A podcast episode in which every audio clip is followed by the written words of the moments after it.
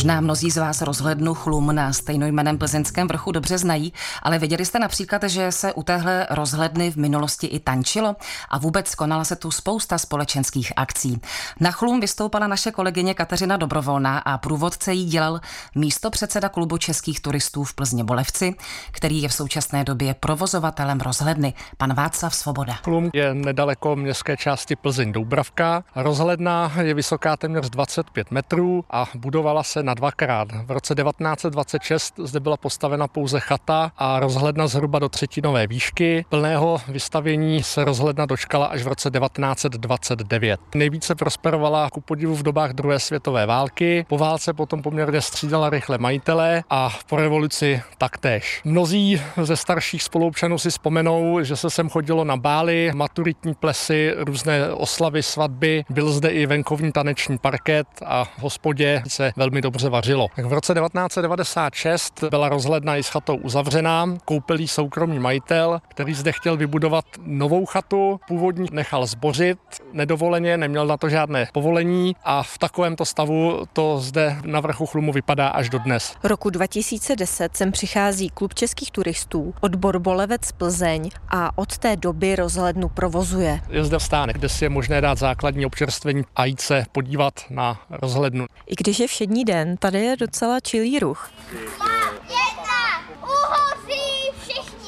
Tak si umím představit, že o víkendu to asi bývá ještě živější. Ano, je to tak. O víkendu je návštěvnost poměrně velká. Ne všichni jdou nahoru, protože dost lidí, kteří jsou místní z Plzně, ví, že je tady otevřeno, takže cyklisti nebo pěší turisté se tady zastaví na pivo, limonádu, ale nahoru nejdou. Nahoru většinou, dá se říct, si chodí, kteří přijeli na výlet do Plzně. A kudy se sem lidé nejlépe dostanou? Co se týče nejsnažšího přístupu, tak ten je z konečné trolejbusu číslo 16 na Doubravce po zelené turistické značce. Je to 1,5 kilometru. Pokud by si chtěl někdo už užít větších kopců, převýšení a adrenalinu, může to vzít po červené turistické značce kolem současného portálu nového tunelu pod Chlumem. Případně je možné využít ještě z újezda zelenou turistickou značku, která je ale také poměrně prudká. Právě jsme vyšli na vrch rozhledny, ani jsem to nepočítala. Kolik má schodu? 121 a nacházíme se ve výšce 21,5 metru nad zemí. Je tady krásný výhled, opravdu. A já se zeptám tady pana Svobody, který ten výhled má nejraději. Já mám nejraději jeho západní výhled, kde je vidět